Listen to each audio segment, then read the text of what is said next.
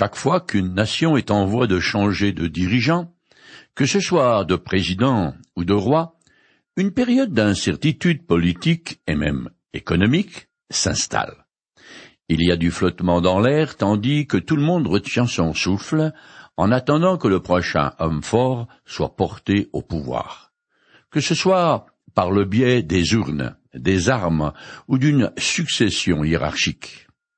En Israël, la dynastie de David est bien en place, mais il a plusieurs fils, dont l'un particulièrement audacieux, ce qui complique l'échiquier. Il s'ensuit que la course à la succession au trône semble encore ouverte. Assez curieusement, à l'extérieur des murs d'enceinte de Jérusalem, des processions concurrentes proclament deux rois différents, Abonia et Salomon, comme prochains souverains.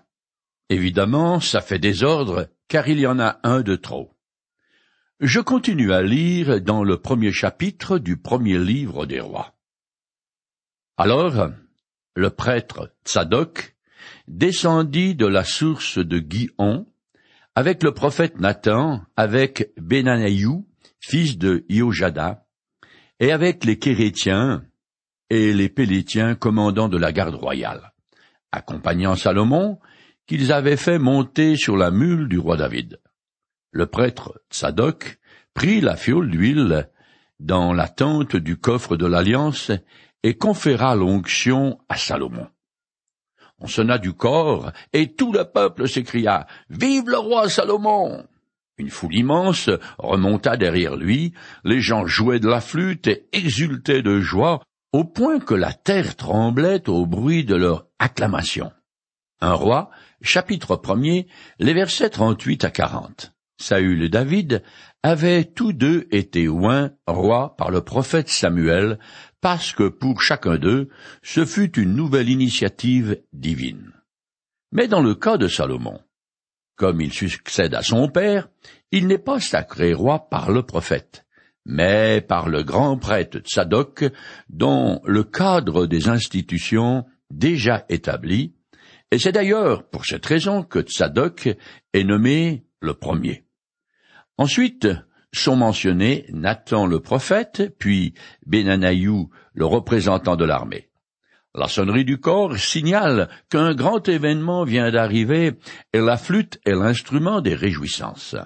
La terre qui, tremble est une figure de style qui décrit l'enthousiasme de la foule avec une phase orientale et qui montre que Salomon est aimé par le peuple.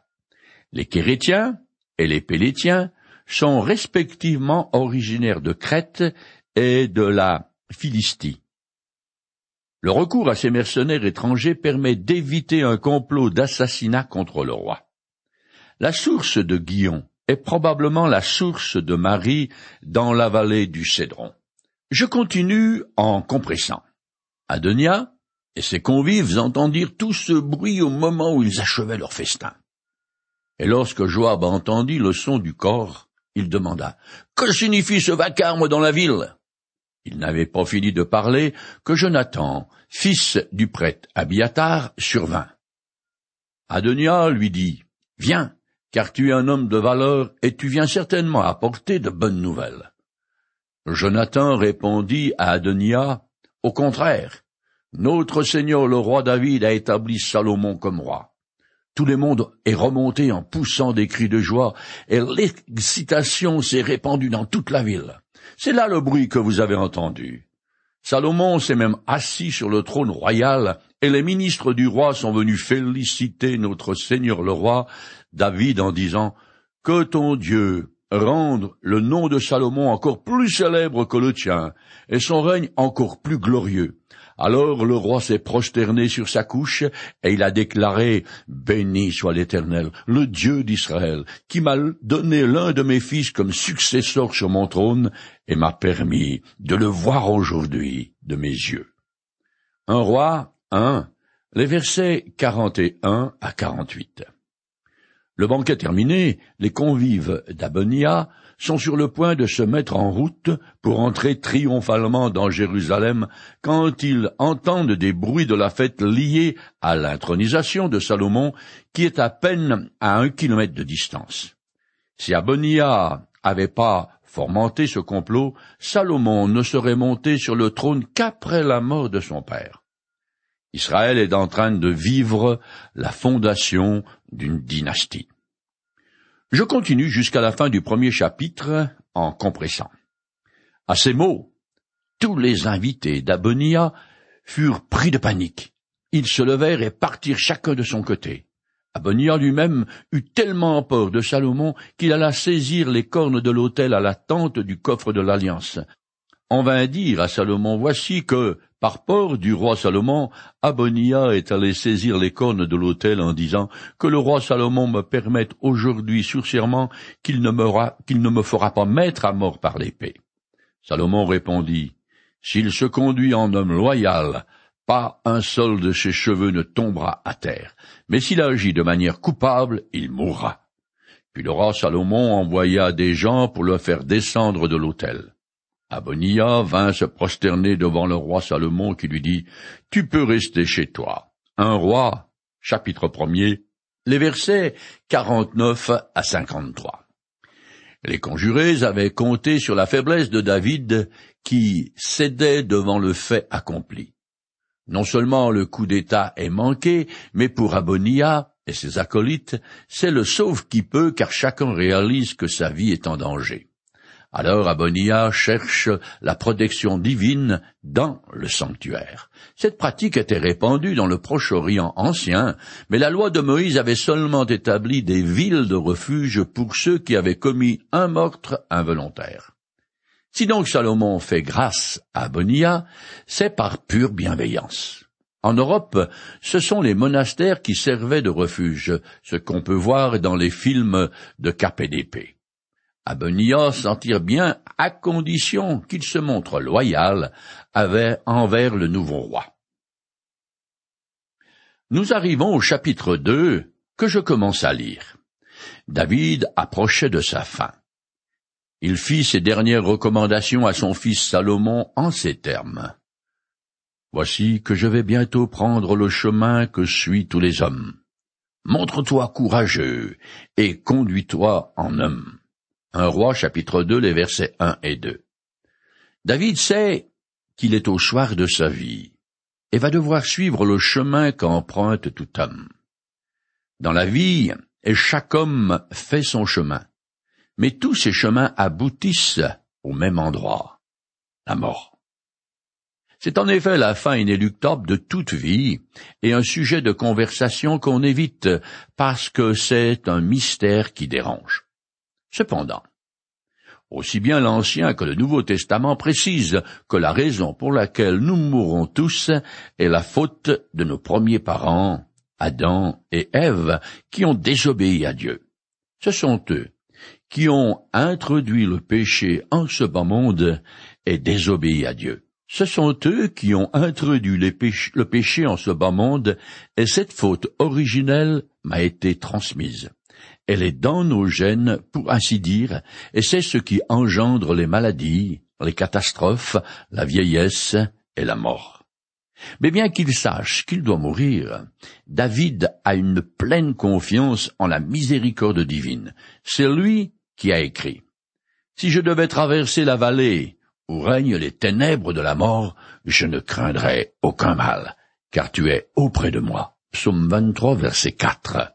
David demeure serein parce qu'il sait que l'Éternel est à ses côtés pour l'assister dans la traversée de cette vallée qui va le conduire dans l'au-delà.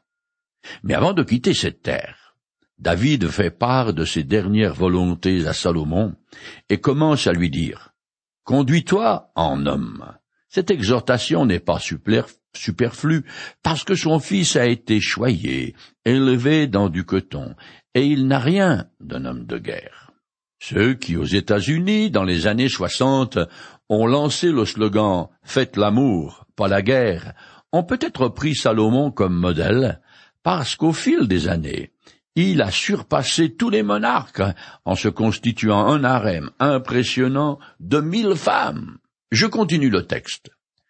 Suis fidèlement les ordres que l'Éternel ton Dieu, en marchant dans les chemins qu'il a prescrits et en obéissant à ses lois, ses commandements, ses articles de droit et ses ordonnances, tels qu'ils sont consignés dans la loi de Moïse. Alors, tu auras du succès dans tout ce que tu entreprendras et partout où tu iras. Un roi, les versets 2 et 3. La recommandation de David de se conduire en homme signifie aussi pratiquer ce qui est juste et droit devant l'Éternel et s'opposer au mal. Salomon devra obéir à toutes les obligations de l'alliance. Ces recommandations ressemblent beaucoup à celles que donnèrent en leur temps Moïse, Josué et Samuel. Une question se pose quand même. Après avoir commis un adultère et un meurtre, David a-t-il la stature morale nécessaire pour donner de tels conseils à son fils? La réponse est oui, parce que d'une part, le roi s'est amèrement repenti et a été durement châtié pour ses actes vils, et d'autre part, il ne s'est plus rendu coupable de péché moral. D'après ce qu'on sait, il a mené une vie droite et consacrée à l'Éternel, sauf quand il a dénombré Israël. Je continue le texte. Et ainsi l'Éternel accomplira la promesse qu'il m'a faite en me disant, si tes descendants veillent sur leur conduite pour vivre fidèlement selon ma volonté de tout leur cœur et de tout leur être, il y aura toujours l'un d'entre eux sur le trône d'Israël. Un roi, chapitre 2, verset 4.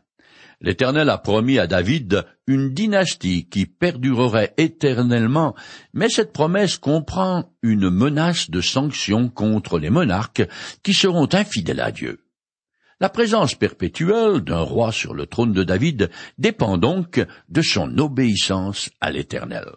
Comme Salomon deviendra infidèle, son successeur perdra les dix tribus du Nord, la plus grande partie du royaume d'Israël.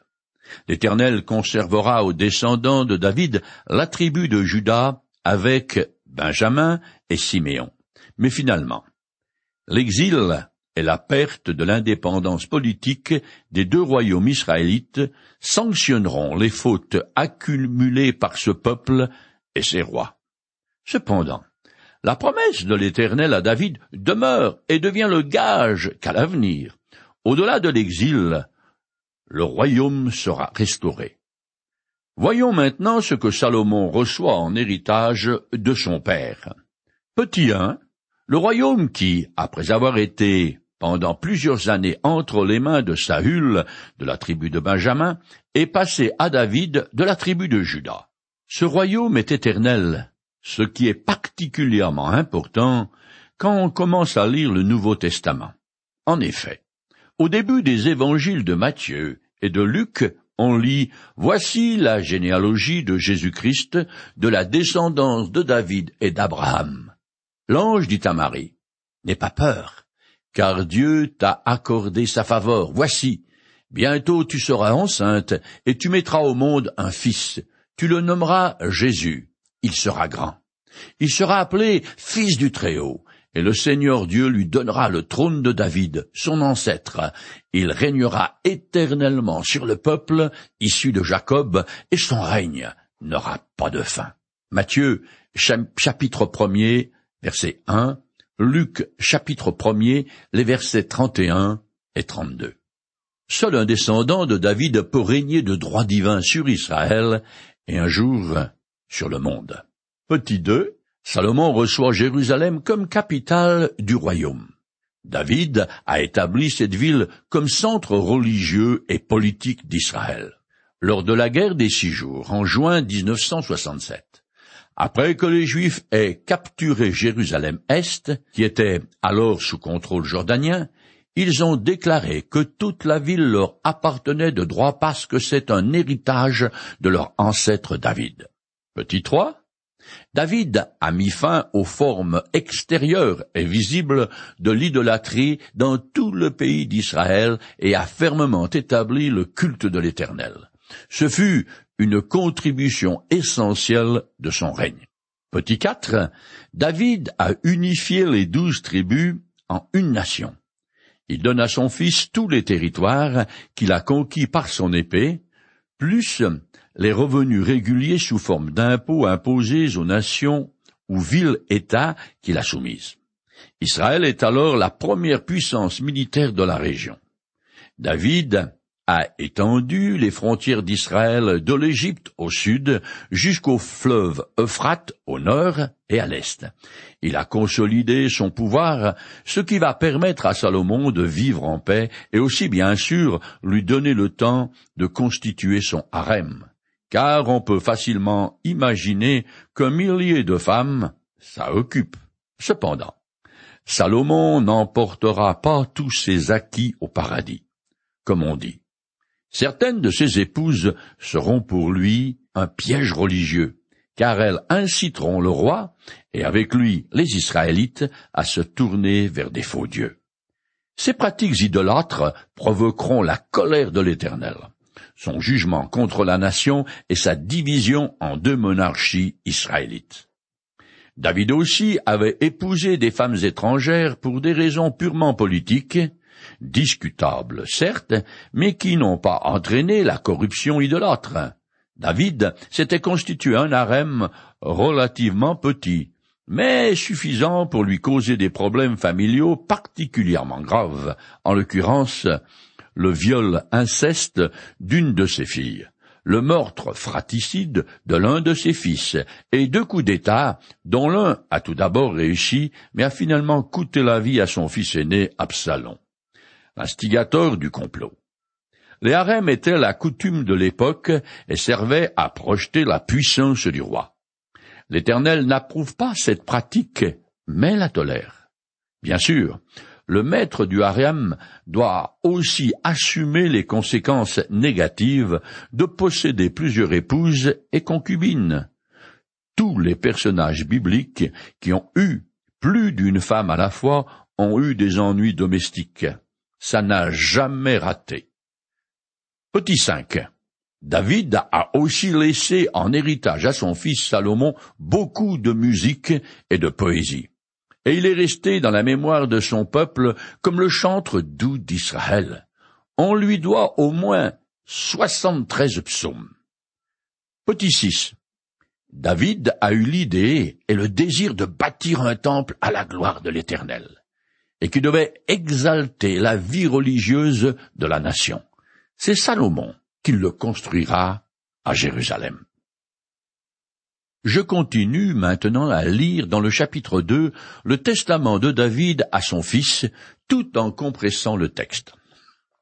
Par ailleurs, tu sais tout ce que m'a fait Joab, fils de Tseruya, et ce qu'il a fait à deux chefs de l'armée d'Israël, à Admer fils de Ner, et à Amasa, fils de Yéter.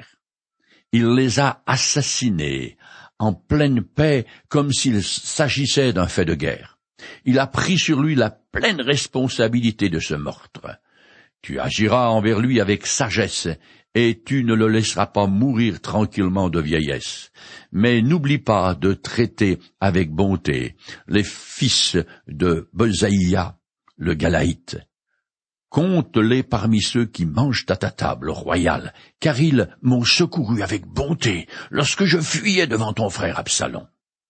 Tu as aussi dans ton entourage Chiméi, fils de Guéra, un benjaminite du village de Baorim. Il a prononcé contre moi de terribles malédictions. Mais lorsqu'il est venu à ma rencontre vers le Jourdain à mon retour, je lui ai juré, au nom de l'Éternel, que je ne le ferai pas mourir par l'épée. Maintenant, ne le considère pas comme innocent. Tu es un homme avisé, et tu sauras comment tu dois le traiter. Tu veilleras à ce qu'il soit mis à mort malgré son grand âge. Un roi, chapitre 2, les versets 5 à 9 dans ses dernières volontés. On a l'impression que David est cruel et qu'il veut se venger de ceux qui lui ont fait du mal. Mais en réalité, il manifeste le souci que justice soit faite. Joab fut un excellent chef d'armée, et il resta loyal à David tant qu'il conservait sa place, mais il a bravé l'autorité du roi plusieurs fois. De Samuel, chapitre 19, verset 13, chapitre 20, verset 4. Juste avant la proclamation de Salomon comme roi, il a rejoint une coalition menée par Abonija qui tentait de prendre le pouvoir, mais ce coup d'État a foiré. Avant cela, il a commis au moins deux meurtres de sang-froid. De Samuel, chapitre 3, verset 27, et chapitre 20, les versets 8 à 10.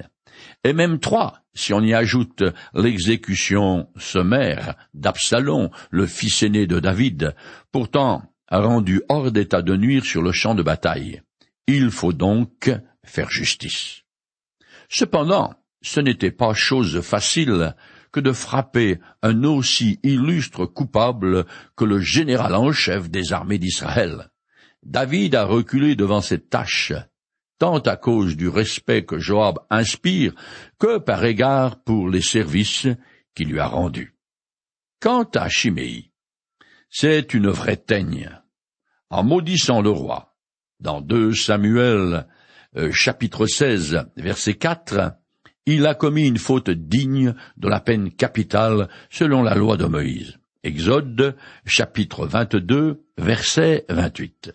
Ces deux hommes, Joab et Chiméi, l'un ouvertement coupable de meurtre et d'insubordination, et l'autre de lèse-majesté, sont des accusations contre David qui a laissé ses crimes impunis.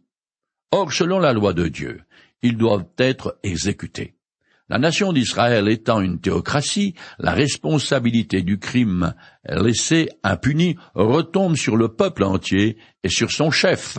Nombre chapitre 35, verset 33, Deutéronome, chapitre 21, les versets 8 et 9, 2 Samuel, chapitre 21, verset 1 Avant de mourir, David demande donc à son fils de réparer ses désordres, mais il le fait avec mesure. Il enjoint seulement à Salomon d'avoir l'œil sur ces deux hommes. S'ils abusent de leur impunité, ce qu'ils ne manqueront certainement pas de faire, alors il faudra leur appliquer la loi dans toute sa sévérité. On sait que Salomon placera Chéméi en résidence surveillée, et il ne sera exécuté qu'après avoir manqué à sa parole donnée au roi. Par ailleurs, un bienfait n'est jamais perdu, David demande à Salomon de rendre la pareille au fils de Barzaï, car, avec leur père, ils sont venus à son aide alors qu'il fuyait pour sa vie devant Absalom. Je continue. David rejoignit ses ancêtres décédés, et il fut enterré dans la cité de David. Il avait régné quarante ans sur Israël. 1010 à 971 avant Jésus-Christ sept ans à Hébron et trente-trois ans à Jérusalem. Un roi chapitre 2 verset 10. C'est par ces deux courtes phrases que s'achève la vie de celui dont on peut dire qu'il est le plus grand personnage de l'Ancien Testament à cause des promesses que l'Éternel lui a faites. La mort de David est empreinte de beaucoup de tristesse. Il a certes commis de terribles fautes, mais au fond de son âme c'était un homme selon le cœur de Dieu. L'Éternel l'avait choisi pour lui accorder d'immenses privilèges, mais il l'a également jugé sévèrement pour ses fautes, car comme on dit, qui aime bien, châtie bien. David est remarquable sous bien des aspects, guerrier redoutable et courageux, poète et musicien, génie militaire, administrateur habile, fin diplomate et surtout, comme je l'ai dit, un véritable homme de Dieu. Il connut des succès sans précédent, mais aussi des échecs personnels suivis de douleurs familiales plus amères que le fiel. Il fut à la fois immensément aimé et haï durant toute sa vie. Lorsque le fils adultérin qu'il avait conçu avec Bathsheba mourut, il avait dit ces paroles lourdes de sens. Maintenant qu'il est mort, pourquoi jeûnerai-je? Est-ce que je peux le faire revenir à la vie? C'est moi qui irai le rejoindre, mais lui ne reviendra pas vers moi. De Samuel, chapitre 12, verset 23. Maintenant donc, David est allé rejoindre son premier fils. En effet, les Écritures ne considèrent jamais la mort comme une fin absolue, mais seulement le passage dans l'état éternel. Le texte précise qu'il est allé rejoindre ses ancêtres dans le repos en attendant la résurrection des bienheureux. Ces derniers sont les croyants que Dieu a déclarés justes. Non pas parce qu'ils le sont, puisque nul ne l'est, mais parce que, par la foi, ils ont accès à la miséricorde divine et au pardon de leurs fautes. Aujourd'hui est encore un jour de grâce, ce qui fait que ce privilège est pour toute personne qui place sa confiance en Jésus-Christ.